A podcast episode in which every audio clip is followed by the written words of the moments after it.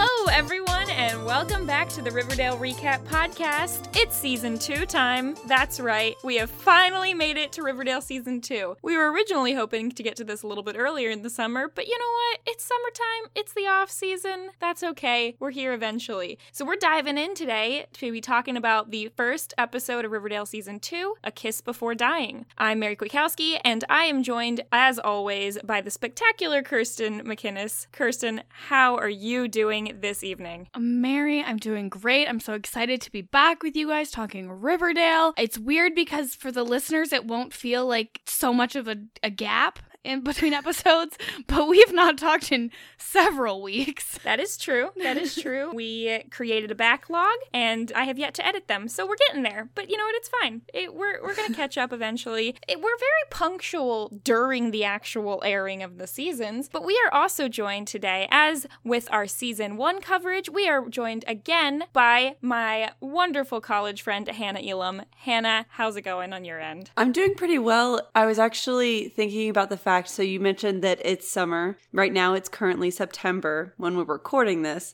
and some people may not consider that still summer, but when you're in the working world, it's kind of like, yeah, it's still summer because it's not like anything changed between, you know, August and September for us. I would like to uh, protest that as it has gotten oh. significantly colder here. Okay, well, see, for me, it's still like in the eighties or so. I hate eighty you. Degrees Fahrenheit, so it still definitely feels like summer. I agree with you, Hannah. For me, I mean, it's this is my third year going in, my third year after graduating college, so it's a bit, it's been a while since I've had to go back to school, but definitely like my first year after college, when that summer ended and then nothing happened and I didn't go back to school, it felt like, it was probably like November and I still felt wrong, like it was still on summer vacation.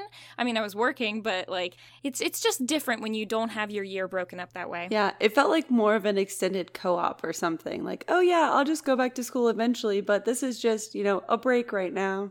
Do they have co-ops in Canada? Is that a thing? Yes, they have co-ops in Canada. Okay. I, look, I didn't, I had never even heard about a co-op until like my second year of college, so. Well, we have college here too, except we call it university, so. Okay, we call it both. We've been through this. This is not new information. Anyway, all right, well, let's jump into this episode. Pretty much follows immediately after the end of season one. Well, something that was hard with this episode to watch was seeing Luke Perry in a hospital, or like being shot and all these on the verge of death, like now after he has died in real life.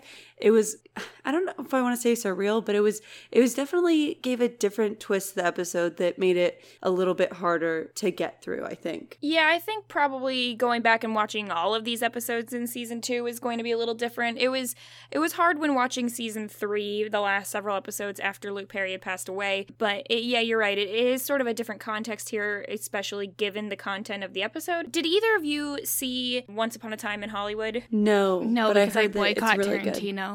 Okay. It is really good, but it's also the last thing that Luke Perry was released in, oh. I should say. Um, he has a small part in, uh, more like a cameo in the movie. And so while he filmed that before some of the stuff he filmed for Riverdale Season three, it is the last thing to hit the screen that he was in. So if anybody is a Luke Perry fan and would like to watch that, he, he has a really good part in that, in that movie. Anyway, but yeah, this episode, so like we saw at the end of Season one, the last scene in the final episode was Archie and Fred in Pops, and Fred gets shot. Now, we can already notice that clearly they changed their minds a little bit about what they were going to do between the end of season one and the beginning of season two, because in the end of season one, and I know we discussed this in that podcast, we overhear some things about the, the guy in the in the black hood who comes in. He appears to be trying to rob Pops. He says, "Where's the money? Give me the money, old man." He's grabbing Pop and like trying to get money from the register. And then in this episode, they seem to have sort of segued into, oh, he didn't actually steal anything, and maybe it's more likely that he was there to attack Fred personally. So clearly, a little bit of writing changes happened here. It could also be where they were trying to hide it a little bit, where they just, like, sure, like, the Black Hood was trying to hide it, is what I'm trying to say. Like, maybe they went in and were like, I'm going to say I'm robbing the place, but then I'm going to, sh-. like, it doesn't necessarily mean they changed their plan. They just maybe had an ill-conceived way to present it originally. Yeah, it's hard to know because I'm not one hundred percent sure at what point during the filming of season one they had been guaranteed a season two. So they may have filmed the end of season one just wanting a cliffhanger, hoping that they would get renewed for another season. Um, I don't know if either of you knew at the time when you were watching it if it had already been renewed or not. I don't. I truly don't remember. Yeah, I don't remember. I don't remember hearing about it either. But anyway, at the beginning of this episode, Archie is driving very, very quickly to the hospital and taking Fred there. And we have a little bit of a Jughead voiceover. So starting season two off real hot with that. Jughead says, "Our story continues. The mayor's jubilee was supposed to change everything, be a new start. But when we woke up the next morning, Riverdale was still, at its heart, a haunted town." Meanwhile, Archie Andrews, who doesn't even have a driver's license yet, is at this very moment careening down the streets of Riverdale, trying to outrace death. Now, I think the most important thing here is just really bringing us back to earth with how old Archie actually is supposed to be, because I can only assume that he is fifteen then. If he yes. doesn't have a driver's license? He's either fifteen or newly sixteen and hasn't taken a test yet. But it also just confirms, because I feel like there was a little bit of debate in season one of, is Archie allowed to drive? Because I feel like we've seen him drive before. Well, I don't know if we've seen him drive. Or at least there was the whole, like, road trip that he yes. and Jughead were supposed to go on. Yep. So was who the- was driving? Well, we see Jughead driving a motorcycle, and to drive a motorcycle, you also have to have a driver's permit or driver's license, right? So maybe Jughead's a little bit older. I, I always kind of feel like Jughead's older, but that's probably just because Cole Sprouse is older. The ages debacle in this show is so infuriating with trying to figure out Polly and Jason and all this other stuff, and I'm really just, I'm tired of trying to understand the logic behind Riverdale sometimes. There is no logic. You can be over it, but we're still going to talk about it at every chance yeah. we get. No, I totally, and I totally considered the road trip. Next time Mary tells me to get over it. No, I'm going to nitpick here about a couple other things. First off, look, I have never had an experience of trying to take a loved one who has been shot in the chest to the hospital, but there is literally a solid, thick, like one foot wide path through the snow from the car up the steps of the hospital, just complete red of blood. Not like, oh, there were a couple drips or, oh, it was a little smear. Like, this guy has bled to death at this point, just on how they've mapped out how Archie is. I mean, is he literally, like, dragging his dad by the wound? Yeah, I I think that they probably uh, just wanted to show how dire the situation is and didn't consider, hey, this is far more blood than the human body contains. But I do think that, like, it would be more than just drops, I'm assuming, with, like, someone getting shot at close range, but it would certainly not be that much. I guess I'm just assuming that, like, Archie is trying to hold the, the wound in or whatever while he's moving him. I don't know. I, look, again, I don't have experience with it. I just think it was a little bit gratuitous. Okay, if he doesn't have a driver's permit, do you think that we should expect him to know what to do when someone's been shot? I don't know. They're just like, again, I mean, some people some have first aid and they ha- don't drive. Yeah. Yeah, and uh, with how Archie was punching the ice last episode, I, I don't know if we can really. Maybe some of the blood is from his hands. No, maybe. Ooh. We do notice that he has a cast on throughout this episode, so at least we're keeping that consistent. So this is where we have the first of, a, of I think, three or four different Fred Andrews dreams that he has, sort of, I don't know, dreams, flash forwards, hallucinations, not sure exactly what you want to call him. He seems to be mostly unconscious. But so he's, Archie and the gang are getting their pictures taken in their graduation robes. They're in blue robes, which I guess makes sense. Yeah, what they, are Riverdale yeah, colors? Blue, blue and, and yellow? Yeah, okay. Blue and, right, because of the blue and gold. You're right. Makes sense. So, right, yeah. Which is the school newspaper for anyone else who doesn't pay as much attention as Mary. Right, yeah, ooh. Look, if it's not directly in my notes from this episode, I don't remember. Like you also mentioned earlier, it's been several weeks since we last recorded. So Molly is also there. I keep wanting to call her Molly Andrews. It's either Mary Andrews or Molly Ringwald, y'all. So Molly's there, and and uh, they're like, oh, you know, look, you didn't even live to see this day, because Fred is, he's like, oh man, I can't believe I made it. And for whatever reason, Jughead is calling him Mister A, which is not a name that we've ever heard him called. But, oh, you know, casual. It's season two. We're going to start calling you Mister A now. So, um, which I don't like, because it kind of sounds like mystery, but, like, if you had, like, a really strong Ooh. accent. Mister But A. maybe that's part of it. Like, it's a mystery how he's experiencing this day. Mm-hmm. Yeah, let's go with that. Um, but, but he's, so he's still unconscious. All of Archie's friends are at the hospital. They've all been called individually.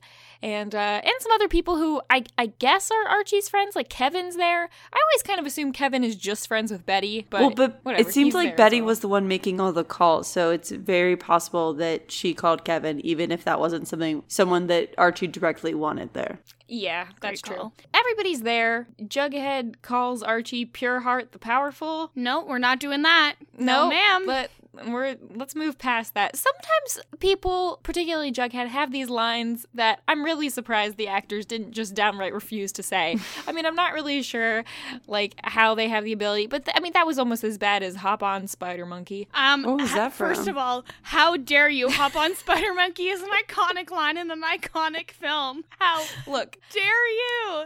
Just, and you know what? The baseball scene is also iconic, and I will have no Twilight slander today. I love Twilight, although I did watch that movie again recently, and I noticed that they literally used the same shot twice in the baseball scene by accident at one point. they, you know it's what? Really great. Mary. I listened to an entire podcast about the baseball scene in Twilight earlier this year.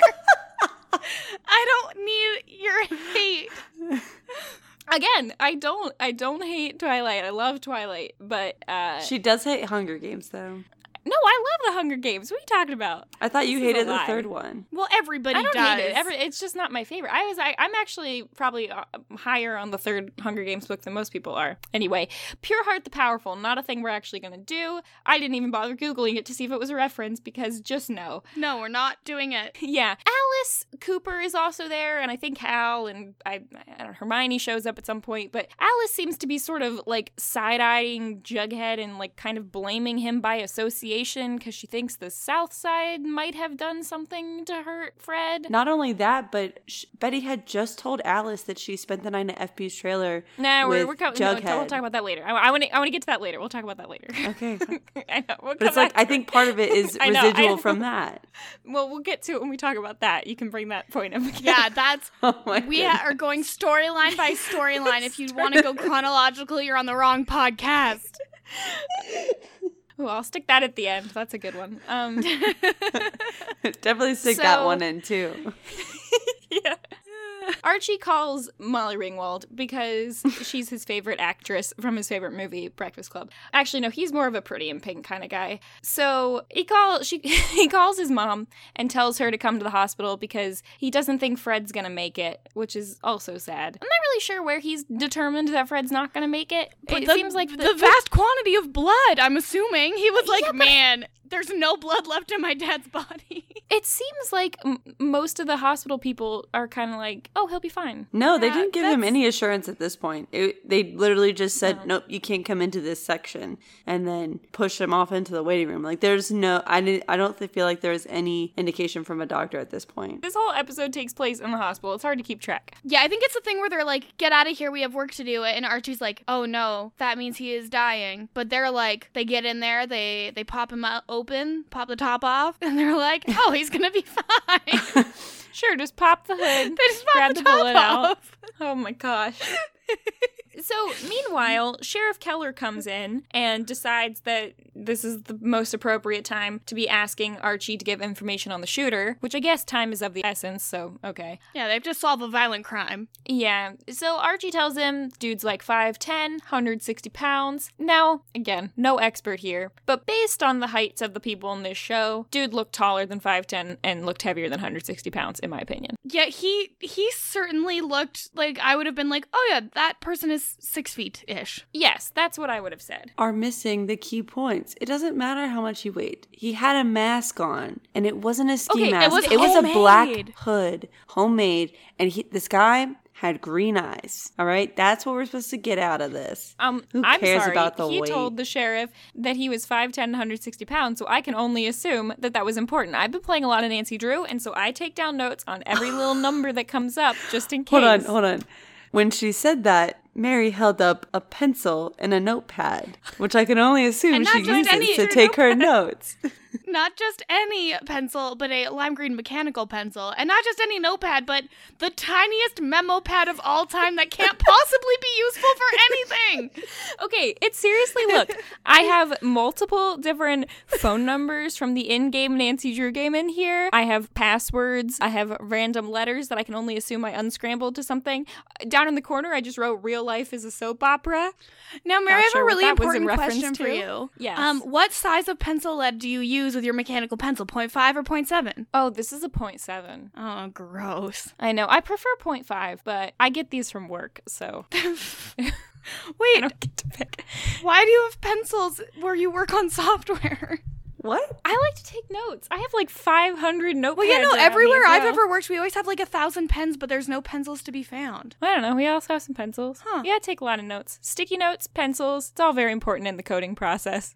Hannah is staring at me like that is not something she does in her coding process. No, no. not Well, there are certain things that you have to write out in order to visualize. We typ- I typically use whiteboards, or I don't have many pencils. I do use pens, which is unfortunate when you want to erase something, but I just get over it. Exactly. Pencils. Huh. I okay, let me just tell you, side note for anyone who cares about my life as a child, it was it took a very long time, like probably my junior year of high school was when I started using mechanical pencils, even though they came out when I was probably in second grade, because I was very adamant about like, no, no, no, no, no. It feels more comfortable and you can like write harder and be more firm when you're using an actual pencil, like this one. So I had like a sharpener and a pencil, and we used to do this thing where we would write on a Sharpie. We would name all of our pencils up at the top, and then I have a whole bag somewhere of like a hundred pencil, like little pencil stubs that, because we would use them until they get down to the little pencil name.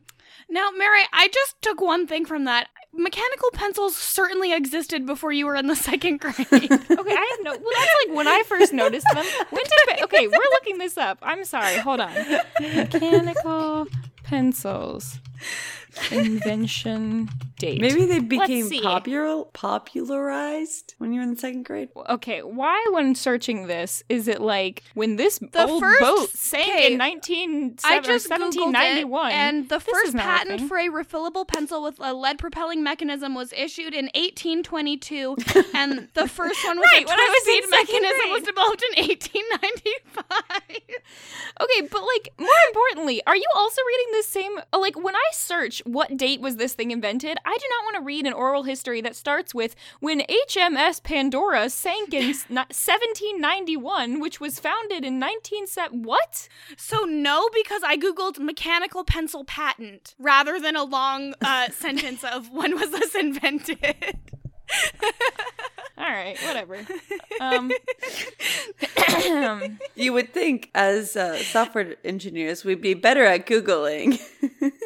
Well, I mean, I don't know. I wrote a lot of papers, so I feel like I got good at searching for things. No, I mean, I use Google on a daily basis to help me with my job. But anyway, yeah. Yeah. Still bad. I mean, everybody yeah, almost does. Almost as much as I use mechanical pencils and little tiny notepads. Um, all right. So Archie insists that the dude was not wearing a serpent jacket because uh, Sheriff Keller is also, uh, I guess, prejudiced against Southside serpents. And he mentions here that the guy was probably on meth or Jingle Jangle. Sheriff Keller yes. does. I think we, yes, we have reached here the introduction to Jingle Jangle, which I thought we might have heard in the first season, but no, I looked it up. Pretty sure this is the first time we've yeah, actually heard Jingle I, Jangle. Because I feel like I thought we had heard about it in season one, and then I made a comment about it, and then you guys were like, Kirsten, that's a spoiler, and then we had to edit it out. Very likely. So here's, here's something that I just want to stop down on real quick about the history of Jingle Jangle and Archie Comics.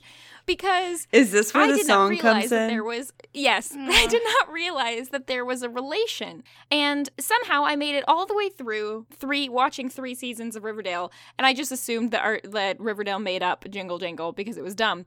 And then I bought myself a record player recently in the past several weeks, and I was going to a Goodwill, and I'm looking through the records at the Goodwill, and I pull out the album Jingle Jangle by the Archies, which probably is. I, like, I knew that there was a band called The Archies based off of Archie Comics and had a lot of songs like Sugar Sugar and stuff. And, like, I heard these and whatever. I did not realize that there was also a song called Jingle Jangle. Jingle Jangle, by the way, which was a song and album by The Archies from nineteen sixty-nine, which peaked at number ten on the Billboard Hot one hundred charts, by the way. Wow. Now, I don't think that I could play Jingle Jangle. I might be able to play a couple seconds of it. It's a pretty catchy song, so I implore everyone who has not heard this song to look up The Archies' Jingle Jangle, the song, and and we can all sing it together in our minds.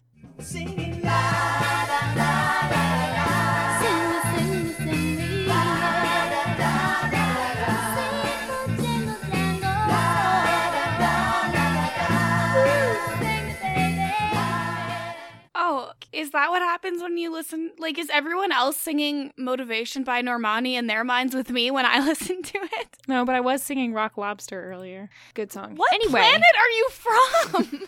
I was, I was watching Glee, and they were performing Rock Lobster, and then, you know, whatever song you hear on Glee last is just stuck in your head until you hear the next song, which for me was Jingle Jangle by The Archies. So, anyway. Anyways, awesome. It's like being at our own silent disco. Mm-hmm, sure. Oh, yeah. No. Right. But but more importantly, so we can only assume this is some type of drug because this is the first time we're hearing it by Sheriff Keller, and he lumps it in a sentence with meth. He, he says that, you know, the guy was probably just a South Side lowlife. Now, we didn't really get a whole lot about the South Side Serpents in the first season except for the whole deal with Jason Blossom. But as far as I can tell, they were just a biker gang who, you know, on the orders of Clifford Blossom, ha- you know, had to murder Jason. Well, or, like, hide the body. They do, like, drug trafficking. But it's only weed! Right, it's only weed. Um, but I, but I just, I'm not sure where we have, like, seen the evidence that all lowlives in the area must have come from the South Side. And And like, and that therefore also the South Side Serpents. Like, the South Side Serpents are just a, they're a biker gang. They're not like all of the people. It seems like it would be less likely that they would do it. I mean,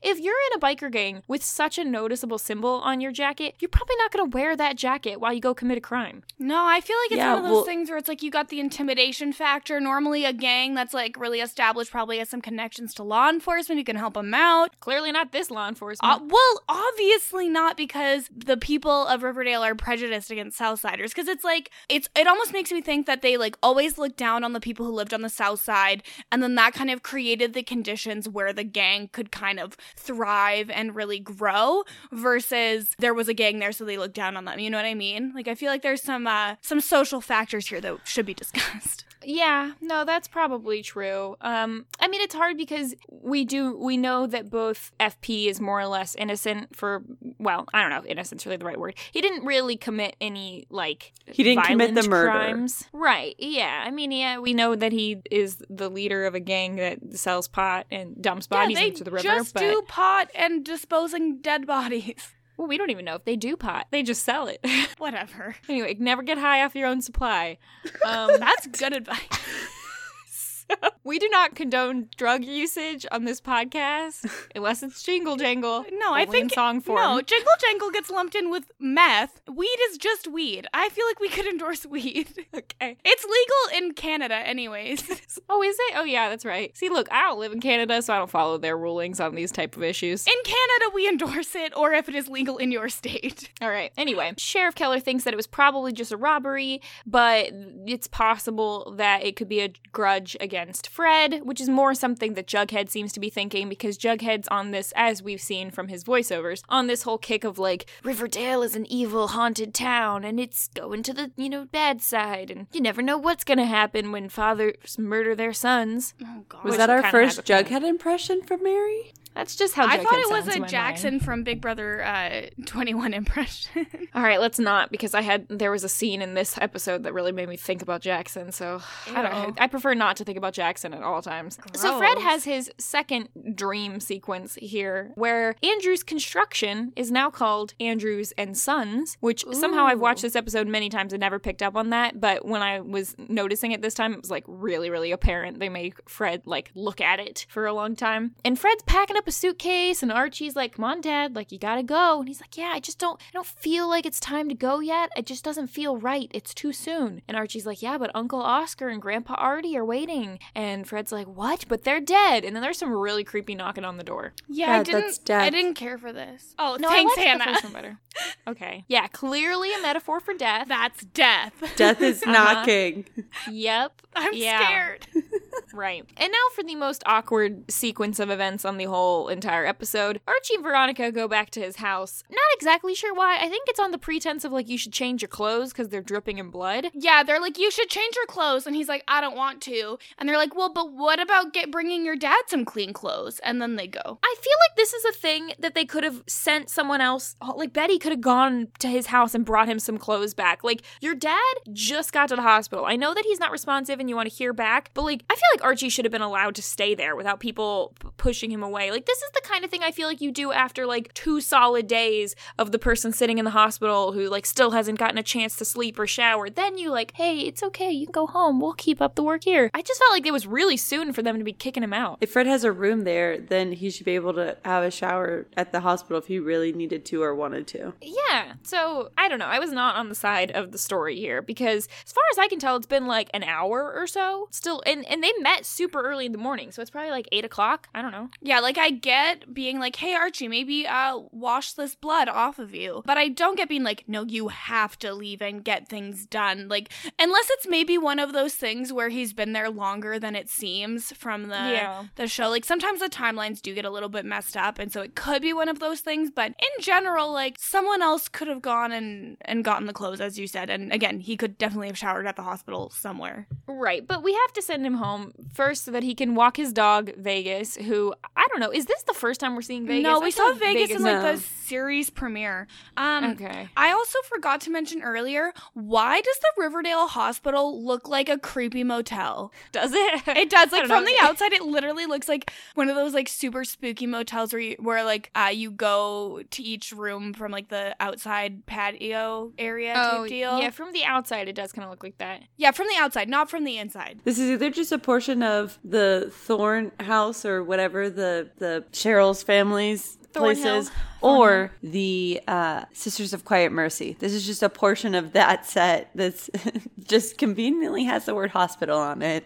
So it just looks creepy. When they were dragging Fred by the wound up the front steps to get him inside, it looked also kind of like the outside of the school. Not not like not like the area of the school we ever see, but just the, the sort of establishing shots of the school we get. So anyway, I don't know. It's just somewhere in Riverdale. But so Archie goes home to walk Vegas, the dog. Veronica offers to walk Vegas, and Archie's like, oh, have you ever walked in dogs? She's like, um, I've had dogs walked for me. Does that count? Which, okay, did she have dogs? Dogs? Like, what kind of, per- like, who has dogs walked for them? This sounds like she had volunteered to walk someone's dog, but then just, like, got someone to do it for her. It doesn't sound like she had a dog, because we've Ma- never I heard mean, about her having a dog before. Maybe she did have a dog. But I feel like if Veronica had a dog, it would probably been, like, one of those little cute dogs, and then you just, like, like, I can't imagine her having some kind of dog that needs to be walked that she wouldn't have wanted to walk. But then again, she was a different person. I mean, she probably never wanted to walk. She wanted to get into a limo, go where she's going, and then head home after. I guess. Although I assume that her apartment would be big enough for that dog to just run around, because again, it would probably be like a chihuahua, or like, yeah, half shih tzu, half poodle situation. It was a little bit weird. And then we hear the return of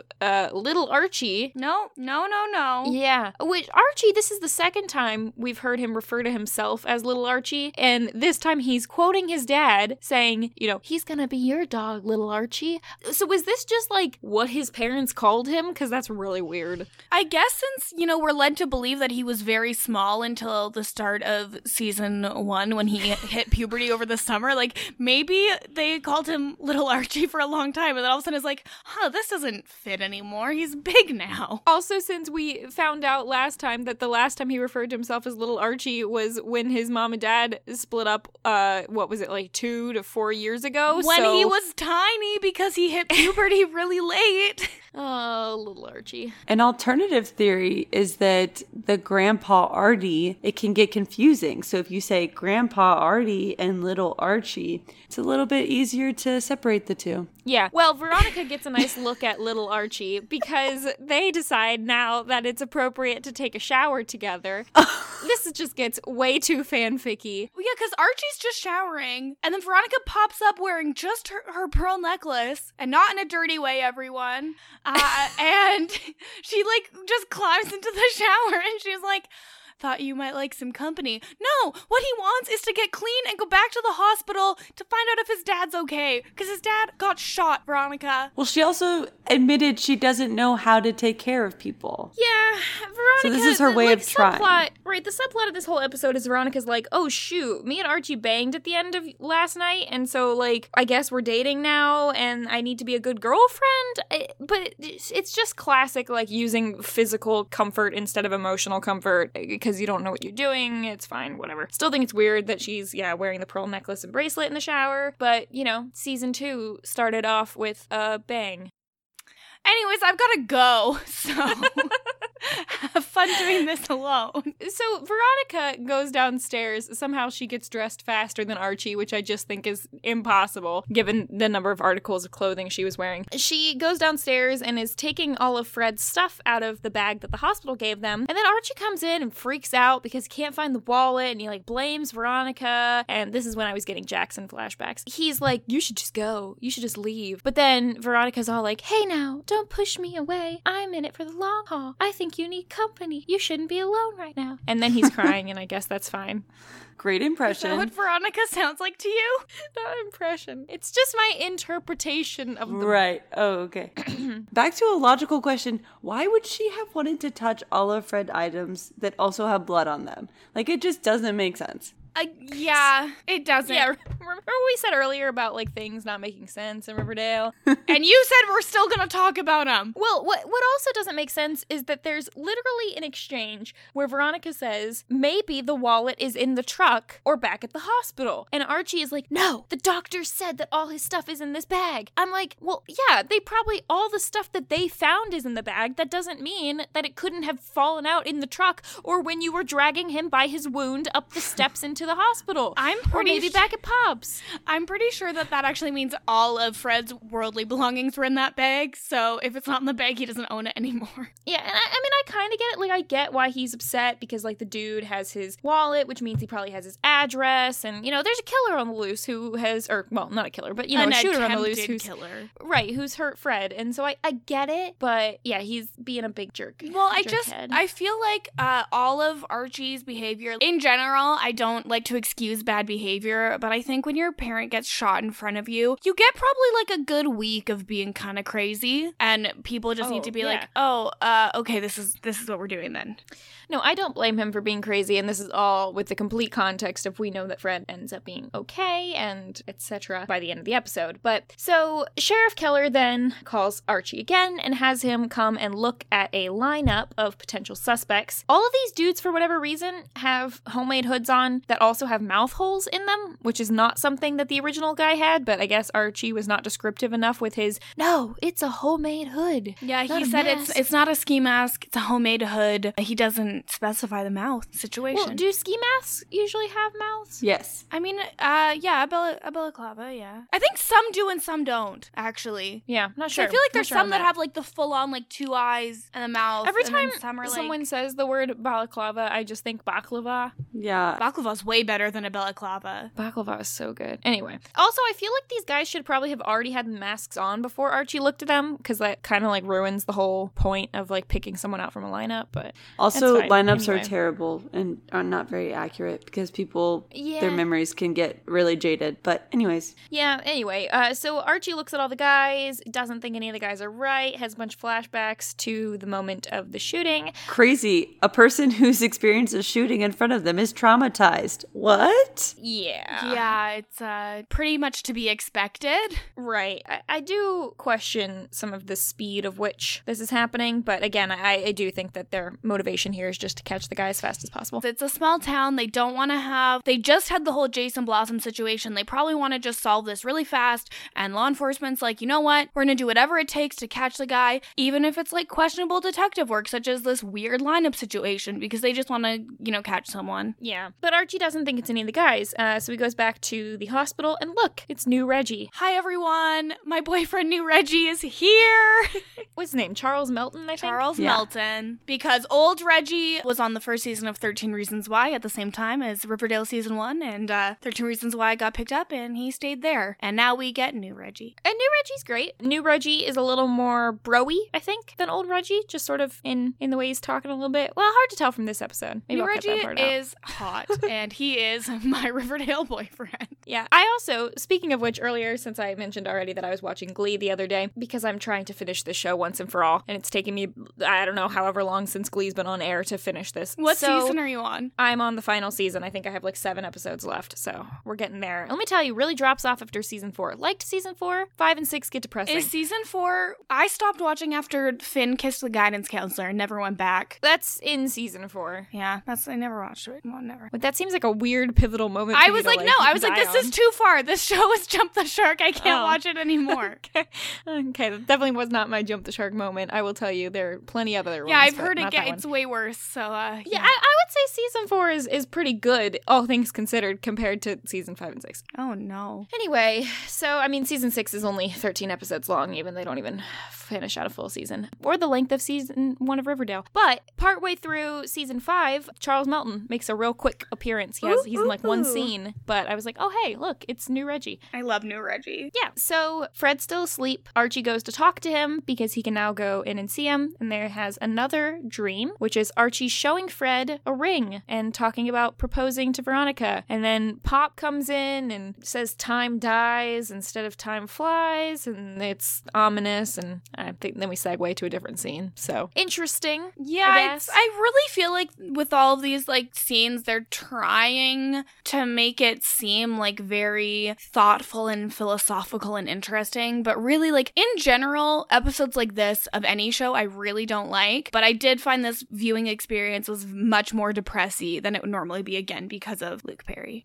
Yeah, I would say the two ways to have a near-death experience on a show really work are, number one, it's not a near-death experience. Someone just dies and that's it, and and there's no, when you have this back and forth of will they, won't they live, either they need to be honestly like unconscious for a bit longer, like multiple episodes where there's a little bit more concern of what's going to happen, and then after a couple episodes they wake up. I mean, you know what's going to happen anyway, but this whole thing takes place over one episode, so it's really not as suspenseful. I feel like the first time I saw it, I really didn't think that there was any chance he wasn't going to wake up. Well, and I think too, the flash forward scenes were really interesting because to me, every time that I was seeing them, I just kept envisioning a T V show moment where they're just going to break out into a musical for some reason. You know, it's like the dream. I see times. You've been watching Glee too. No, I, I was actually envisioning the Even Stevens episode where like Ren's really sick and then they just go burst out into musicals. I don't know. That's just exact. Like, is that different from the one where she sings "We went to"? No, nope, that's the that's the one. Yeah.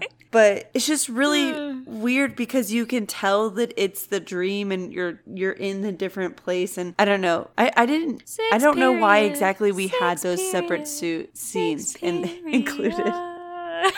And yeah, the thing is, is like if any show has ever done like a near-death experience, well, I think it's One Day at a Time on Netflix, which everyone should check that out because it's really, really good. This, it's not, it's not doing it for me. Like when he's like, oh, I hope Veronica likes the ring. And Archie's like, well, she should. She picked it out. I'm like, enough. I've had enough. Okay, now Mary's lip syncing and dancing. She's on her sixth hairstyle of the podcast. Sixth period. Sorry, it's a good song. Anyway, so back. Back to this episode of Riverdale. Um, so Archie is upset also because he's been having these flashbacks and, you know, uh, kind of P T S D from obviously what happened with the shooting. And it, everyone can kind of tell throughout the episode that he's hiding something, like not giving Sheriff Keller quite enough information about what happened. And he keeps like almost telling Jughead, almost telling Veronica what the, what's on his mind. But he finally sits down with Betty, Veronica, and Jughead and tells them that he feels like he could have done more, because at the moment when the Black Hood came in with a gun, and after he shot Fred, he held a gun against Archie's head, and Archie just kneeled down on the ground and closed his eyes and didn't do anything to help and didn't tackle the guy and waited to open his eyes and stand up until he heard the bell on Pop's ring and knew that the guy was gone. And so he feels like a coward. He feels like he could have gotten his father more help quicker. He felt like he could have, you know, like he said, tackled the guy or wrestled the gun away from him, anything, re- tried to reveal who he was. And instead, the guy had enough time to probably take his dad's wallet and escape. I just, like, it, he's just, he's been through a trauma, and it's just very upsetting to, like, think about the things that are going through his head, because I feel like those are things that would go through your head after a traumatic incident like that. Like, I've never experienced, obviously, a shooting in my life, but there's definitely been other things that I've experienced where you do think back, like, oh, but what could I have done, and oh, is this all my fault, and that kind of thing. But that's just a result of being through a trauma, and it's not accurate, right? Like, it's just, like, evidence that Archie has been through something horrible. Yeah, I think it's also was is interesting because a lot of times you hear like fight or flight responses, but it's really truly fight or flight or freeze. And so in this instance, we see that Archie is a freezer. And so it just makes sense that he feels like he could have done more, but also I feel some remorse because it's like that's just what his response was. And you don't know exactly how you're going to respond to a situation until you're faced with it. I mean, there's so much that's going on in your mind, but at that moment, you're just worried about your own safety. And that's what he thought was the best. And he is a fifteen-year-old child. Yeah. I kind of wish that Pop could have done more, just because, I mean, I know that he was hiding at the same time as well and, you know, trying to save his own life, but felt like there was probably a good opportunity there where he could have, I don't know, tried to attack the guy, but it's kind of unclear how old Pop is as well. Again, it's a scenario where, like, yes, you can look back and think, like, oh, there's all these different things that could have happened and could have possibly changed the outcome, but you don't really know, and it's completely valid. Valid that everyone was looking out for their own lives in that moment as well. Yeah. So the the gang comforts him and tells him that there's probably nothing he really could have done and that he did his best to get his dad to the hospital anyway. And then Archie goes back to the room where his dad's asleep and he sees Cheryl, who is also in the hospital, kiss Fred on the forehead and leave just like a really big lipstick mark there, let me just say, um, which is a little bit weird and uncomfortable. But she has, you know, a nice thought here, and she says that Archie gave her the kiss of life when he gave her um, uh, mouth-to-mouth after pulling her out of the water, and so she is trying to return the favor for Fred. Very shortly after that, Archie is talking with Fred, talking to an unconscious Fred, about how he likes Veronica because the doctor told him to mention happy things, and that could potentially bring Fred, you know, to wake up, which I, I did a little bit of research on, of whether or not, like, family members talking to people who are in a coma or who are unconscious, if that really does help, and um, seems to be that, like, most studies show that it, it actually does help. And, and I don't know if it's really necessarily the saying positive things, but definitely the voices of fam- of loved ones seems to seems to help. And this is where we get our last Fred dream, where he's seeing a wedding, which is in the woods by the river. It's a beautiful outdoor wedding, actually. It felt like it was a little bit weird that the colors in the wedding seemed to also be their Riverdale school blue. Maybe that was coincidence. You know what? Some people just look good in blue. Yeah, no, I mean, look, Betty looked great in blue. That's fine. I just, it was a little bit, a little bit much. So are kilts Scottish? Yes. I guess. Yeah, I guess the Andrews family is Scottish. Yeah, Andrews sounds like a Scottish last name to me. I feel like we haven't gotten this at all, but they're wearing kilts. There's bagpipes playing, so assume that's happening. Which... Also, note note here, there's no Hiram Lodge yet, so Veronica is just walking down the aisle by herself. She looks beautiful. Beautiful lacy back dress. I remember when this was coming out that there were shots, uh, you get a glimpse of Veronica in a wedding dress, and you're like, oh, is there going to be a wedding? But of course it's like, oh, no, it's just in the first episode, and it's a flash forward scene, so there's no wedding. Yeah, no, definitely a teaser moment. Fred sees a dead Clifford Blossom and Jason Blossom in the seats in front of him. Kind of confused why they're sitting next to Mary Andrews. It's a little bit of a weird shot because it's like three people in a row with red hair and you think there's some kind of connection. Yeah, it's like, no, just the, a dead guy and some dead guys and then a, a live woman. It's very weird. I just Googled Andrews Scottish surname, and apparently the tribe of ancestors of the Andrews family is like a big deal in Scotland. And Andrew in Greek means manly, and it was popular popular as a personal name and a surname because it's the name of Scotland's patron saint. So kind of surprised nice. that Andrews in Greek didn't mean like they try or something. I think that's what it means in Scottish. Okay, yeah, let's just go with that. Black Hood is also at this wedding, and he shows up with a gun, and Fred jumps in front to save Archie, and that is yeah, when he wakes up. Yeah, because Archie's completely oblivious. Ugh. Yeah, everyone at this wedding is completely oblivious. Fred says that, you know, that's why he came back. He needs to come back in order to protect Archie, which is very sweet. Really cute. Very cute. And then Molly Ringwald comes home, and Archie sits in his hall waiting with a baseball bat to keep watch. Really inconvenient time to have a house that has a front door and a back door. Like, well, okay, and here's the thing. Like, I understand the motivation here is that Archie wants to protect his dad and his family and all of that. But I think that there's a more effective way to do this than waiting in the front entryway with a baseball bat. Why couldn't he set up like some Home Alone style booby traps to alert him if the person comes to try and break in, so that he could then be, you know, fresh, have some rest, come down with the baseball bat and show him what's what's going on. Like, he's not going to be effective when he's this tired. An effective home security system, which, you know, maybe sure they have. Honestly, you don't even need the alarm system. Just get the box and put it in your front window and people will be deterred. What is that movie with James Marsden? Straw, oh, or go straw dog style and just put a bear trap in, right by your door. I think that, that seems that's a bit excessive. A little risky. Um, like, what if, I don't know, Molly tries to leave for an early morning walk and hits the bear trap or something? Or what if there's an emergency in your house and first responders come in and then they get stuck in the bear trap? Oh, that sounds like a really interesting movie. Can somebody write that? Why don't you? You're the famous writer, remember? All that we know is that I am not a famous writer. If only I were, I could stop working until six p.m. Yeah, which is really inconvenient for us over here on the East Coast. Okay, so let's talk a little bit about the Betty and Jughead stuff from this episode, because there's a tiny bit of it sprinkled in. As we like to note them, Bughead. Yeah, let's talk about the Bughead stuff. No, no, no. Wait, sorry, what's the nickname that Jughead gets in this episode for a second? It's like Serpent Stiltskin or something. Oh, I got it. I It's coming okay. up. It's in my notes. Yeah. Serpent Stiltskin.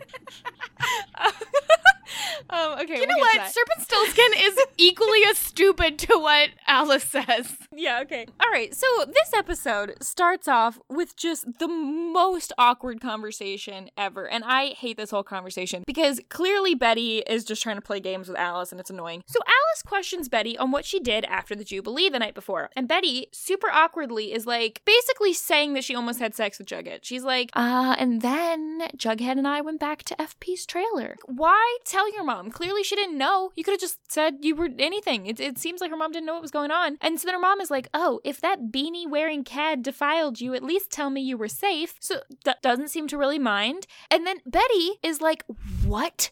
No, of course we didn't do that, even though she pretty much just hinted that they almost did. And then she's like, well, never mind, actually. I mean, we almost did, but then we were interrupted. Like, this is way too much information. She does not need to be telling her mom all this. Or, like, if you want to have an open communication with your mom, that's fine. But why are you hinting at it, but then acting all offended when her mom guessed? And then her mom calls him Snake Plissken. I, what the, what does that even mean? Right, so it's, uh, S D Bob Snake Plissken is the protagonist of the film, the film Escape from New York and Escape from L A. He's portrayed by Kurt Russell and created by director John Carpenter and screenwriter Nick Castle. Oh, okay. Very important well, information to know. Anyways, I like Serpent Why would we know that, better? Though? Serpent Stiltskin is what we can also call them. Though there is a really great moment when Betty gets a phone call, which is from Archie, you know, talking, telling her to come to the hospital. But her mom was like, if that's Snake Plissken, I want him blocked. And she's like, Mom, it's Archie. And she's like, block him too. Like, why? Why are we mad at Archie again? Well, because obviously Archie didn't do anything to help protect Betty from being defiled.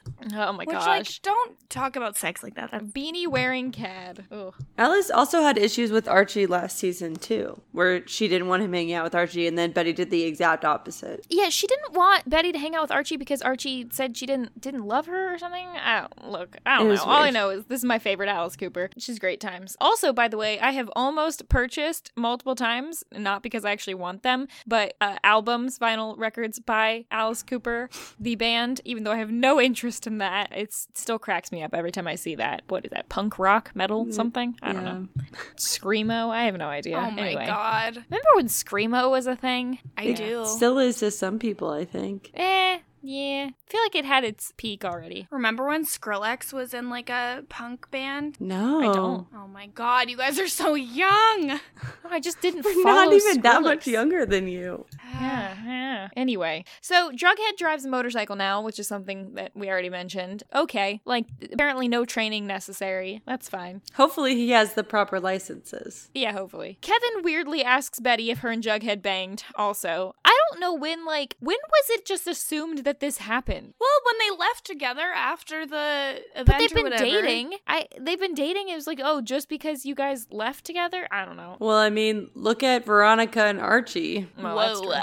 Um, I think it's a thing where when you leave an event with someone uh, of the, the gender that you're sexually attracted to, people see and they're like, hey, did they hook up? Also, Kevin is Betty's best friend, so you would think that he would have some knowledge of their relationship beforehand. Yeah, I, I feel like Kevin probably like bought condoms for her so that she could be prepared. Well, that's very nice of him. But no, she says they did not bang, but she says that Jughead told her that he loved her, and I love Kevin's callback to the, what? Mister Weird, I'm a weirdo, said I loved you, which I thought was great. Which is, you know what? He is weird, but he is a weirdo. He's a weirdo in love. Yeah, yeah, he is. Uh, Jughead this season, I feel like we're already starting off with like the two sides of Jughead are detective man Jughead and like I'm trying to be all cute and innocent with Betty Jughead. Detective man. Yeah, yeah. Detective Snape Skil- Stiltskin or whatever. Serpent Stiltskin. You know what? Serpent I don't need this negative energy in my life. No, that wasn't negative, I don't that think. That was negative? I don't think so. I just, just trying to remember that. It's good times. So Jughead asks the Serpents if they know anyone who may have shot Fred Andrews or if they could look into it. Uh, he mentions that Fred let all the Serpents go last season, which is like a thing that I've completely forgotten. I assume this was something Hermione did because I don't feel like Fred would have just done this. Yeah, I think that sounds right. This must have been in the last episode after F P was locked up. Yeah, because I think Fred walks in and it's like, hey, who are all these guys out here? And, sh- and Hermione goes, I had to let them go. Yeah. Yeah. Yeah. Sounds about right. Something like that happened. Season one was a long time ago. It was so long ago. Betty and Jughead go to Pop's to look for the wallet, and they ride on his motorcycle. Jughead's helmet has a crown drawn on it, which is cute, but they should probably get two helmets. That would probably be more safe. I feel like the beanie, not cutting it. I mean, a beanie certainly will not cut it for head protection when you are on a motorcycle, so I endorse that they got him a helmet. Yes, and I'm noticing even more connections between Riverdale season two so far and Twilight series. So when they're at Pop's, they walk in and the blood puddle is still there. But surprisingly, no blood being drug out the, of Pop's, though.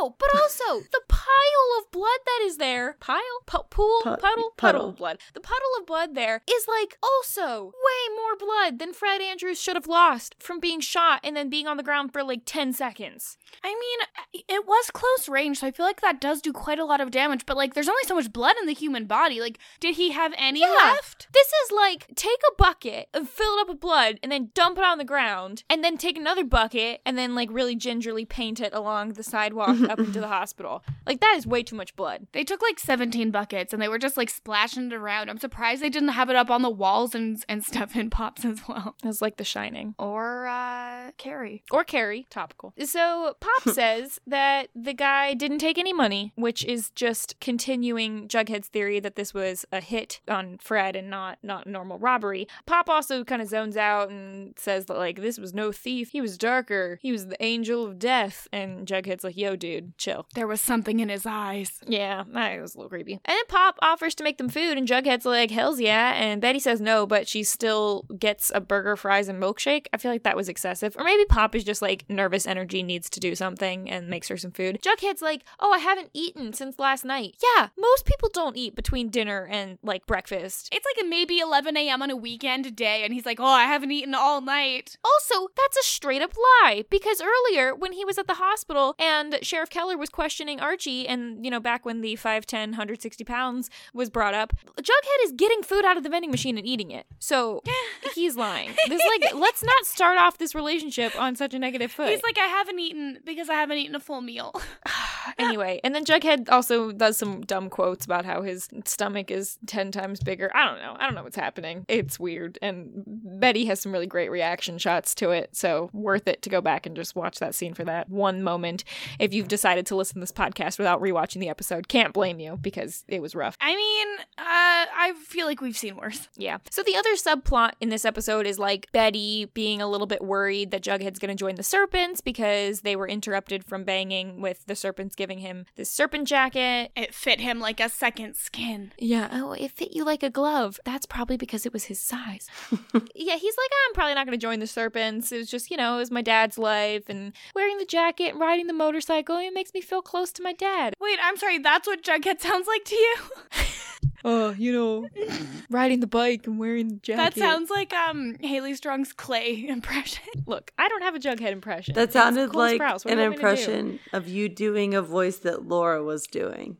Probably. Anyway, Jughead also says that his foster family is going to cover for him so that he can live in his dad's trailer. So, you know what that means. Underage sex. A bang. Probably. Lure. In the future. Bangler? Yeah. Bang like, trailer? Like the bang. Bunk- yeah, bang. Don't. The, the, you gotta stop. Spoilers. Yeah, but I was just trying to, like, bring it in without saying it, but then you guys weren't catching yeah. on to what I was saying. Oh, I was catching on, but I really wanted to see where you would take it. It's a trail banger. So... And then later on in the episode, Betty and Jughead talk some more, and then she has somehow, over the course of the next couple hours, decided to change her mind about the Serpents. And she's like, look, it's fine. You can explore whatever you need to. You can, you know, experiment with whatever you need to, growing boy and whatnot. The reason he gave for wanting to stay at the trailer and riding the but- the motorcycle and wearing the jacket is so that he wants to remain close to his dad. So I think that she's coming open to the idea of, like, under understanding that this is something that he needs to do in order to to feel some connection to his dad, who is in jail and presumably not going to be around Jughead for a very long time. That's fair. I feel like Hannah's a lot more emotionally mature than both of us and all of the cast and characters on Riverdale. Well, I get that, but it's just like, it's the telling us, not the showing us, because that is being told to us at the same time the Jughead has like a mouthful of cheeseburger and being like, other people lose their appetite in times of trouble, but mine increases tenfold. Kind of hard to get emotions. Mine increases tenfold. That's who's that an impression of? It's just a line from the episode. But why did you say that? That's okay. That one is close. Go Mine back and watch. That's about tenfold. how that's about how Jughead says it in the episode. Don't even with me. All right, and then Jughead goes home back to the bang trailer, and he sees the Serpents. There's like two Serpents in his house with a dude who's like super beat up, and I'd be like, dude, you're dripping blood all over my trailer. You clearly dragged him by his wounds in here, and he is like, he's like got a really like puffy eye. It's disgusting. Anyway, the Serpents are like, oh yeah, we were checking to make sure this guy, that none of the, no one we know is the people who shot Fred, but this guy was talking about how happy he was that Fred was beat up or something, and it turns out the guy was just talking smack. Yeah, and so Jughead's like horrified. He's like, well, why, why'd you bring him here if he didn't even do anything? And they're like, we needed to show you that we're doing what you asked, so you can tell your dad, we're doing what you asked, we're looking out for you. You're always gonna be a serpent. It, it also seemed a little bit more like, please tell your dad because we don't want your dad thinking that we're not helping. Yeah, like answering to the higher power. Do we know who this guy is? Because I was just thinking that this was Mad Dog, but I'm pretty sure Mad Dog's the one who died, right? What the hell is Mad Dog? Mad Dog is not until season three. Oh, crap. Who's the guy about? Who's the guy who died in season one? Who is that guy? I don't, the Jason serpent? Blossom. No, no, no. There was the serpent that died in the bathtub. Oh, the serpent who died in the bathtub was Hawkeye, I think. Oh, right? That was or no, totally or, off. But I thought, then I think, I thought Hawkeye was the guy who owned the bar. No, I don't know who the, I don't know who the, who the guy in the bathtub was. I don't remember. It's not Hawkeye. I mean, I could go back in my emails to look up the notes for that episode and, and look it on, but um, no, I don't care to do that today. Thank Here, I can you. do it really. I, I feel like we've seen him. Mustang. Mustang. Mustang was the guy who died in the bathtub. Okay. Of course, Mustang. Right. This is so not worth me looking that up. Sorry about that. Yeah. So it's it's not Mustang. I Yeah, I'm not even sure if it's a serpent, but some guy. Anyway, right. He's super beat up. We assume that he gets kicked out of the serpents if he was a serpent. All right. Well, there's a little bit about Veronica in this episode. Besides the subplot of Veronica not sure how to be a good girlfriend, which by the end of the episode, Archie's like, you're the best girlfriend ever. I'm not even sure when they define the relationship. I assume that happened at some point. Probably in the shower. Maybe after the sex the first time? I think it might it's be a thing where, possible. like, in high school, if you have sex, you're dating then. Well, I don't know. I I don't know. Sure. Uh, T V high school is confusing. So Veronica starts the episode much like how Betty starts the episode with a weird conversation with her mom. So does Veronica. Her mom is upset that she's drinking her dad's two hundred seventy dollars champagne. Not upset that her daughter, who is fifteen, is drinking champagne. That doesn't seem to be the problem. I assume she's been allowed to have champagne at functions probably for at least a year. But that's a little different than like, oh, I woke up and just felt like that bottle of champagne needed to be popped, so I made myself a mimosa. I mean, d- does a mimosa count as drinking? Not really, honestly.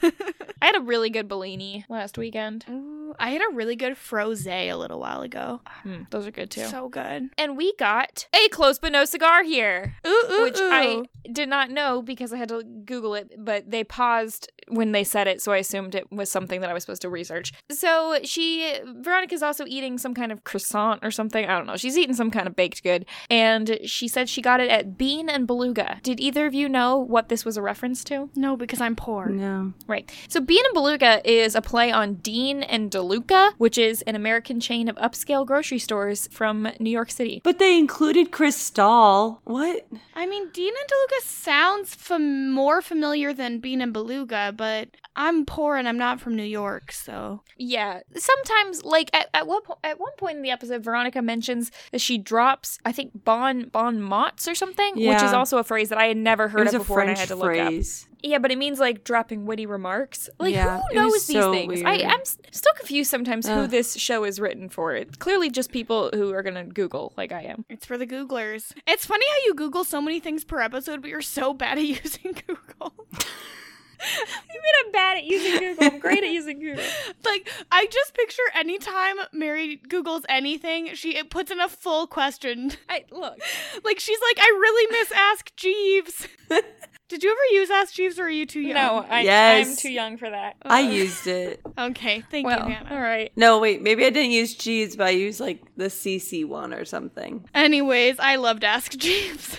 I'm ninety years old. Hermione also semi-questions Veronica about her late-night house guest, who, again, so they're living in the same apartment, and Hermione seemed to know that Veronica had a guy over, but, like, didn't bother to break it up or kick him out. It's well, she whatever. was passed out on wine or something. Right, Veronica she mentioned that the night before. Whites, yeah, yeah, yeah. I think, something like that. So Veronica then later on suspects that her mom might have tried to get Fred killed. She goes really quick from, like, what? It could have been a murder? To like, oh my god, my mom probably committed the murder. Well, because Jughead planted so. the thought in her head. Yeah, Veronica's very quick to suspect her parents, but also her parents are super shady. Because if you remember, in the last couple episodes, Veronica was freaking out because she wanted to make sure that Hiram didn't have anything to do with Jason Blossom's murder. So clearly, she still thinks her parents might be a little bit sketchy. Meanwhile, Hermione, in response to Veronica's questions, is like, girl, you are disrespectful and you need to get back on the side of the family because you're a lodge before anything else and your dad's coming home, which is really not the same thing as saying like, yeah, I'm innocent and I didn't do it. Like, it just makes her seem even more suspicious. Yeah, it's just like, don't question me. Yeah, and it's really not that disrespectful given your relationship. And also, what are they doing with Hermione? Hermione was all cool in the previous season and now she's all and worried about going to jail for the bad stuff that she's done. So we know that she's done some things that could implement her into Hiram's bad doings. Yeah. So then at the end of the episode, if in case you weren't picking up on the fact that Veronica's parents might be evil, she walks in to her home and sees Hiram, who's who's out of jail. Dun, dun. And he's sitting at the table. And the first thing her mom is says is like, yeah, and your daughter drank all your Cristal. Like, girl, why are you like snitching on your own daughter here for no reason? This was not necessary. And Hiram's like, yes, you've been a very bad girl. You would have never done that. And also he's like in shadow. You can't quite see his face throughout this whole conversation until Veronica gets up close. And then like meanwhile there's like this really intense music coming on, and like right when she leans over to kiss her dad, it's like, so you want to start a war? wall. Yeah, anyway. So obviously we are led to believe that Hiram Lodge is not a good guy. What? Yeah, it really seems sketchy. And and Veronica's like, by the way, Mister Andrews woke up, so we should all be happy about that. And they're like, exchange a look. Yeah, she's like, we're all really happy about that, right? Right, Dad? Right, Dad? Yeah. So it's it's very intense and, uh, you know... Out with one evil dad, enter another. Yeah, there must always be one evil river dad. Right. Speaking of evil river families, Cheryl has like two scenes in this episode, apart from the one where she kisses Fred on the head, which is weird. So Betty and Kevin see Cheryl come in, and it's actually really, I think it's a really beautiful shot where she's like walking into the hospital and she sort of tor- turns a corner and she's wearing like that white outfit and she kind of flings her hair over her shoulder. If you follow Madeleine Pesh on YouTube, she uses that as like her opening for her YouTube video. It's a great shot. I mean, any shot of her is beautiful because she is drop dead gorgeous. Yeah, she's wearing one of these outfits that, like, I don't love because I feel like I wouldn't look good in it, but I love it on her. It's like a skirt that's, like, longer in the back than it is in the front, but it's, like, real short in the front. And then a white shirt, and it's tucked in, and it's, it's like, not a dress, but kind of looks like it because they're all the same color. Anyway, so Cheryl comes in, and she's like, oh, yeah, didn't you hear? Thornhill burned down to the ground, and my mom suffered third-degree burns and smoke inhalation. But she, like, seems way too happy about it. Because we know that really she, she burned the house to the ground. But what I do love is that later on we see her talking to her mom, who has like breathing tube on, her whole head's like covered in bandages, and she basically said, first off, she calls her mom Baby Jane. She's like, here's the reals, Baby Jane. Is that is that a thing? Yes, that is a reference from a movie which I believe is called Whatever Happened to Baby Jane, but I'm going to Google it right now. Okay, great. Yeah, it's a, the movie is called Whatever Happened to Baby Jane, which is what I saw, and I was correct, and it is iconic. Bette Davis and Joan Crawford. It's about Bette Davis is an aging child star left to care for her wheelchair-bound sister Blanche, played by Joan Crawford, who is also a former child actress. Stuck living together in a mansion in old Hollywood, Blanche plots to get even with Jane for the car crash that left her crippled years earlier. But Jane is desperate to keep Blanche imprisoned as she plans a new rise to fame. So basically, like, the one who's not in a wheelchair is like trying to keep the one in the wheelchair confined, and the one in the wheelchair is like, I want revenge for being crippled. Makes sense in this context. I actually really like this side of Cheryl, because I think by the end of last season we saw that clearly her home life is not great and her parents aren't very nice to her, and Cheryl says, you know, like, you abused me and so now things are going to be different. If you breathe, it's because I give you air. If you drink, it's because I will have poured your water. And if you move, it's will be quietly and with my blessing. And I know that's like real harsh, but I like it. I like it. She's also making her mom seem even nicer by like giving the fake story, which is that her mom went in to save her when really her mom went in to save a family portrait or something. Do we think that it's at all possible that Cheryl Blossom has Munchausen's by proxy? Has what? Do you know what that is? Munchausen's by proxy. Munchausen's by proxy is a psychological disorder where you need the attention from being sick, but normally it's like P- Munchausen's is like when you want people to think you're sick and give you the attention and sympathy, and Munchausen's by proxy hmm. is when you like transmit that onto somebody else. And then you literally make them sick. Yeah, there's like a lot of cases of like mothers like making their kids sick to get the sympathy for having a sick kid, that kind of thing. It's a neural, it's like oh. a, a mental mental health disorder. Yes, like Raven. Yes, actually, yes, I think so. Yeah, yeah. I don't know. I don't. I don't know about that because I don't know about the whole sick thing necessarily. I think it's much more likely she's legitimately just liking to get revenge here on her mom for being horrible. But I also just don't see how she can back up the threat that she had. Like, what does Penelope gain by just bending to Cheryl's every will? Well, so that's the thing she mentions here is she says, you know, it's going to be different now because if you tell anyone the truth or you do anything I don't like, I'm going to tell the truth about what really happened with Dad in the barn. And this is a line I actually forgot about throughout all of season two and three, but it's actually very important now that I that I hear about it again and I'm reminded of it. But Cheryl's implying that Penelope might have had a little something more to do with her father's hanging himself. So we can revisit that later. Hopefully it'll come up again, even though I forgot about it for two seasons. Yeah, and then And then after that, we have a one final scene, which is across the river. In Greendale, some guy named Ben Ooh. is being given a piano lesson from Miss Grundy. Ugh. Wow, did I not need to see Miss Grundy again? I totally forgot about this. And she also, so Miss Grundy gives him a kiss as he leaves, so glad to see that she's still up to her own tricks. She's still a pedophile. Yep. And then the guy in the black hood comes in and strangles her with a bow. Which presumably could be the bow that Archie gave her when she was leaving Ooh. Riverdale. Well, it was like a cello bow or something? Yeah, it was yes. a cello bow. Yes. Oh, that's a great theory. Also, Greendale is where uh, Sabrina happens. Yes. So while I did not need to see Grundy again, it does not appear like she is long for this world. It so. didn't, didn't look good for her. Yeah, it didn't look good. That is pretty much the end of the episode. Mostly just the fallout from the previous season, a little bit setting up what's going to happen in this season. We've already off the bat got two potential new villains in Hiram Lodge and the guy with the black hood on. A little bit of intrigue here with this potential serpent stuff that's going to happen with Jughead maybe. And, you know, hopefully we don't see Grundy again. That's, that's about it. Yes. Looks like Molly Ringwald might be in it for a little longer, so that's kind of nice to see her. She didn't really say anything in this episode. She's kind of like a specter. Yeah, especially because she was in all of Fred's, like, dream yeah. state things. I don't know if that was saying something. Like, maybe he secretly wants to get back together when with Molly. When she, like, winked at him during the wedding one was yeah. kind of weird. It was kind of weird because he was like, what? Why are these dead people here? And then it was like, oh, a, a saucy wink from my ex-wife. Yeah, so that was weird.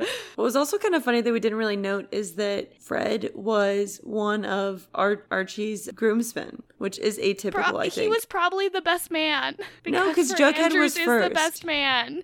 Yeah, that's true. Well, yeah, Jughead was there. I'm not really sure, yeah, what the deal with that was. I kind of thought he was just like, I don't know, do the fathers of the groom not normally stand no, up? That's, no. It's typically only groomsmen. I know someone who did have their father as their best man, but they were like very, very close. So I don't think it's atypical, but it, well, sorry. I do think it's atypical, but it's not completely unheard of. No, gotcha. How, that seems like a weirdly close father-son relationship. Well, Archie doesn't have that many friends. Yeah, that's yeah, he's true. Not a great person, too, so. I mean, we saw Reggie and Kevin both in the audience, so they're clearly not up there. And I think it's also hard because, like, Veronica only had one maid of, or, like, you know, one girl up there, so they can't have too many people. It was also from Fred's point of view, so maybe he was putting himself in a higher position than Archie actually would, but I just oh, thought it was funny. That hurts. I don't like that.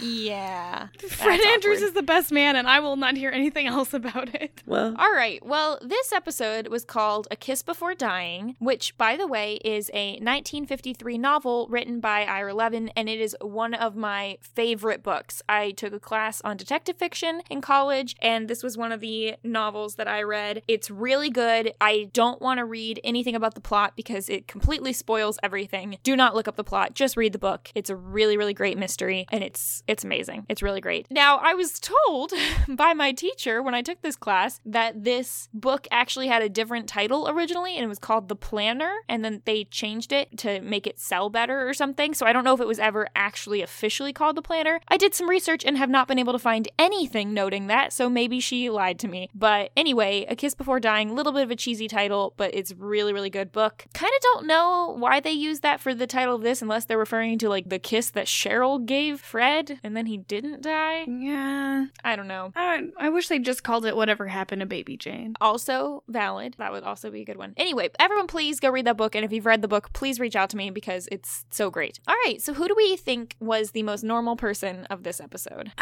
That. New season, new fresh start. I feel like that's a Everyone's up for tough grabs. One. Reggie? Yeah. Yes, Reggie. Right, I mean, well, we we could give Maybe, it to you, oh, Reggie. Wait, what about Kevin? I mean, he it's was kind of, apprehensive. I think Kevin was, Kevin was a little bit weird. When he was like, hey, so Betty, I know that like your best friend's dad is in the hospital, but like, did you bang Jughead? No, I think that's the most normal thing that could have ever happened. And it's weird really? that Reggie was at the hospital since he's not that close with Archie. Well, it's hard because in Archie Comics, Reggie is like Archie's best friend. No, so. He's not.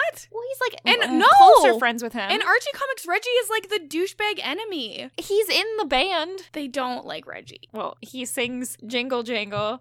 Anyways, la, la, la, uh, la, la, la. So who's the most normal person in Jingle Jangle? Ugh. I don't know. I think I think Betty plays the guitar or something. Anyways, um, I think Kevin is probably actually the most normal person, but like I would give it to Mary Andrews, but we also just didn't hear her say much, so I don't know that we can. Wow, you know what's weird? In the music video for Sugar Sugar, Sabrina is also in that. Wow, yeah, Sabrina is in the same universe. Yeah. Okay, so who do you want to give it to? Kevin. I think, I think Kevin. Oh, Kevin. Veronica. Why would we give it to Veronica? I don't know. I I wasn't paying attention. I was looking at videos. So you really think Kevin Keller deserves it more than New Archie? New Archie? New Reggie, I mean, yes. New Reggie. Reggie didn't do anything. I love New Reggie, but it's weird that he was at the hospital when he's not close with them, and he didn't really He's do- a bulldog, and the bulldogs are there. And more importantly, we had to introduce the show to New Reggie in he, the first episode. He literally did nothing except be hot and be present, which, like, I'm on board because, again, he's my Riverdale boyfriend, but I don't really know that he did enough.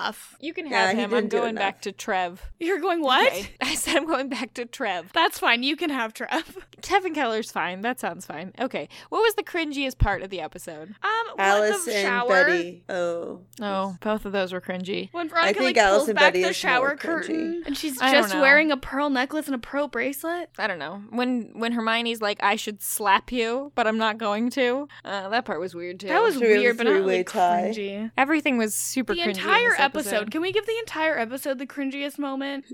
I'm going to write Archie and Veronica shower bang and Betty and Alice talk about sex. And then in parentheses, I'm going to put snake Stiltskin. I also, no, like, that's the hashtag. Not, just like for the record, like I did really like that Betty still felt comfortable talking about sex with Alice. Like I feel like that's really cool. But the way that it was brought up was weird. Well, because Alice still wasn't comfortable with it, it seemed. I don't know. Well, it was weird though because Alice was like, ang- like m- she wasn't exactly angry. She was more stern, but like didn't seem to actually care. She wasn't like, oh my gosh, or like really mad about it. And Betty was clearly only talking to her mom about it as a way to like be like, yeah mom, you can't stop us now, kinda. Yeah, just but like as someone who is now um twenty-six years old and literally was living with a boyfriend and never talked about sex with her mom, I really admire the, the conversation. Yeah, it's okay. I talked with my mom about sex recently, just sort of like the whole concept. I got the of it. Only time ever that sex ha- was talked about in my house was my mom said, if you're not ready to have a baby, don't spread your legs. And I was like, Mom! And then we oh never, gosh. ever talked about sex ever. So wow. uh, if you have to have your sex talk with your children, uh, I don't recommend that method. Oh, my gosh. Beautiful. Amazing. Amazing. Oh, Vanessa was great. Oh, my gosh. That's okay. I had the stomach flu once and thought I might be pregnant. Not because I had, like, had sex anytime recently, but just because my name's Mary and those kind of thoughts get in your head. Stop! This is a very, very common thing for Marys. Look, it's a curse.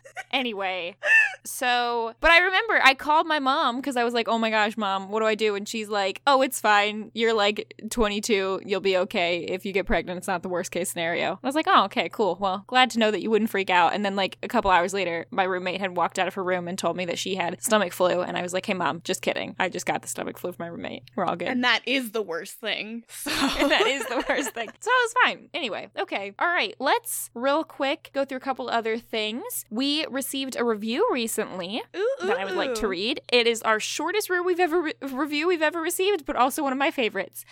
This was written by the anti anti Archie Squad is the name of the reviewer. Love Five that. stars. And the review just says Archie bad, Kowski cast good. I love that. That so is a perfect you. review. Thank you, anti Archie crew, and uh, if anyone else wants anti Archie Squad Squad yeah. whatever crew squad.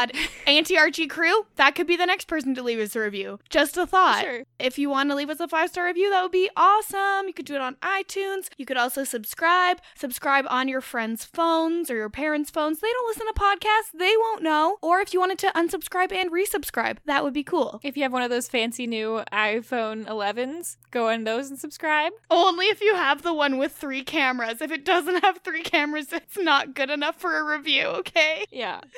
Yeah. Even though we're poor, we expect our listeners to be very, very rich. Right. You know what? Yeah. If you're super rich and you want to help me not be so poor, my PayPal link is in my Twitter bio. Oh, my gosh. Um, no, you do not need to get... Look, we've already been on a podcast where you made money and I lost money. So let's just not do this anymore. I mean, I would like for that to continue. So, all right, everyone, that's pretty much it for today's episode. We're going to talk about spoilers in a second, just a few quick little things. But if you want to leave now, feel free to get out if you have not watched up through the end of season three. Potential spoilers abound. We will be back next time for a recap of season two, episode two. Until then, you can follow me online at Frail Mary on every platform and KowskiCast on Twitter. If that is Cow with a K. You can also go to KowskiCast dot com to look at our episodes there. You can also follow Kirsten Kirsten at Kirsten Said What on every platform, and Hannah on Instagram at hannah v dot e x e. That is Hannah with two N's and one H at the beginning. No H at the end. The N's again? Just two. Oh, okay. Just two N's. It's boring. Yep, I know. I know. I feel like we could throw a couple more N's in there. Anyway. Anyways, spoiler time. Get it in out. This out. Leave. Leave. Leave. This out. So when Pop is like, there was something different about him. It was in his eyes. It, like he was death personified or whatever he says. That's a, a very similar to what Doctor Kirtle Junior says at the beginning of season three about the Gargoyle King. Why is every new big bad the personification of death? I don't know. I, I don't. I would love at season four whenever they come up with a new big bad, then just be like, yeah, I mean, look, you know, he's probably not as bad as the Black Hood, but like he's he's a bad guy, so we should still take him equally as seriously. I feel like it's like Riverdale's a small town. Whenever there's murders happening, like, just take it seriously. Although, to be fair to Pop and Doctor Kirtle Junior, Mister Clifford Blossom only killed two people. I mean, his son and Mustang that we have established. Well, and three. He also killed himself. Sure. Although, okay, that was the other thing. I'm pretty sure that they find out, actually, that Penelope killed Clifford. Yeah, like she he was poisoned. Yeah, that sounds familiar. And I think that that was actually what Cheryl was alluding to in this episode that I completely forgotten about, because I remember when they revealed that in season three, I was like, oh, shoot, completely forgot about that. Yeah, that's, you know what, that's a great point, because I also had, like, I remembered it when we were reminded of it in season three, and then I promptly forgot again. Yeah, but, but so, to Pop's credit, only, like, three people died in season one, and then I think, like, six or seven people are gonna die this season, and then, like, I don't know, fifty die in season three, so they definitely escalate the just quantity of deaths, if that means anything for y'all. So, okay, that was one thing I had. I also had on here that they play the song Jingle Jangle. Actually, they play that in season three, episode three, when Veronica, Cheryl, and Tony are sneaking around taking pictures of Hiram's Jingle Jangle Lab. I just rewatched Ooh. that episode with my sister, and I noticed during that episode that they were playing that song. So if anyone wonders, they do actually, takes takes all the way until a whole nother season, but they do play that song in Riverdale, which I, I feel like they should play even more songs, but I guess they had to play it because they could not just rely on the uh, Pussycats to play all of the The music. I wish they would, because the Pussycats are so much better. Yeah. Although I didn't, I don't know how much I loved their rendition of Sugar Sugar back in season one. Yeah, it was okay. That's fair. I also just really want to watch the Josie and the Pussycats movie. We will do that someday. We said we'd do it in the off season. Oh, did but... we? Well, we don't have an off season when we're still watching old seasons. Maybe next summer. Yeah, maybe next summer. Uh, Benjamin Button sighting at the end of this episode. We're not going to see him again until the first episode of season three, pretty sure. Wait, where was he in this episode? So Ben Button is the guy who gets killed, or not get killed, but the guy who who uh, was being taught by Miss Grundy piano. And then we see him, yeah, and then so he was the kid oh. who left. She goes, goodbye, Ben, see you tomorrow. It's same kid. Wow.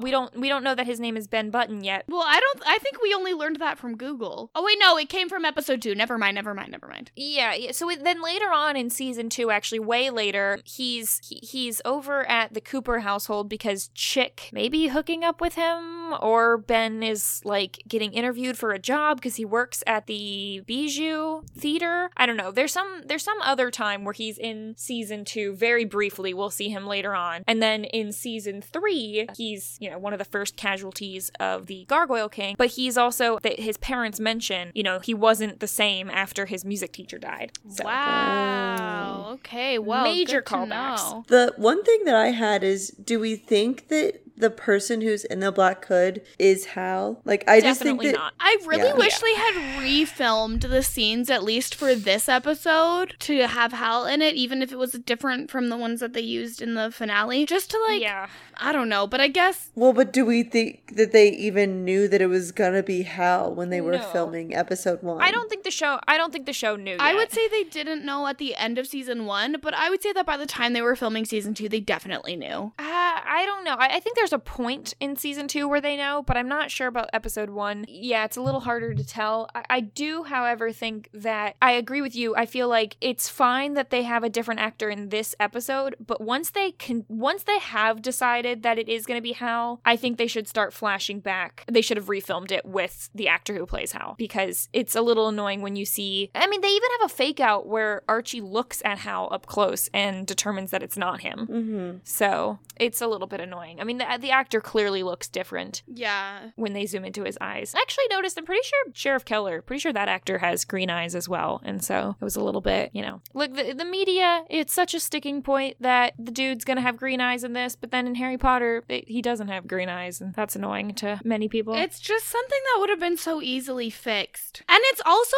that doesn't bother me so much as the fact that they are all in on he has his mother's eyes and then the actress they have playing Lily doesn't have the same color eyes. That's what drives me crazy. Yes. I was going to say the exact same thing. Yeah, like that if they matched, yeah, that'd be okay. But they don't even match. It just makes me so mad. Yes. Uh, a lot of great memes about that. That was pretty much all I had for spoilers. I mean, we could go on and on, go deeper into the Howe stuff or the Hiram stuff, but it's not super important to this episode. It comes in a little bit more later. Besides the fact that the Grundy thing, I think, was a little bit out there. It was kind of like, oh, shoot, we need a death, but we don't want to kill off any of our characters yet. Who can we kill off? Oh, great, Grundy. We don't, she was already gone. A little bit of a cop out there, but that's okay. Anyway, that's pretty much all I had. Did either of you guys have anything else? No, that's all, folks. All right. Well, we will check back in next time for episode two.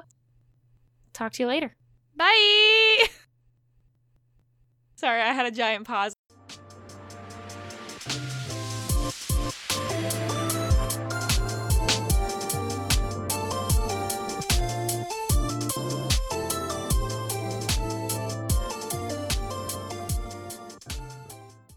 How they have the ability, but th- I mean that was almost as bad as Hop On Spider Monkey. Uh, first of all, how dare you? Hop On Spider Monkey is an iconic line in an iconic film.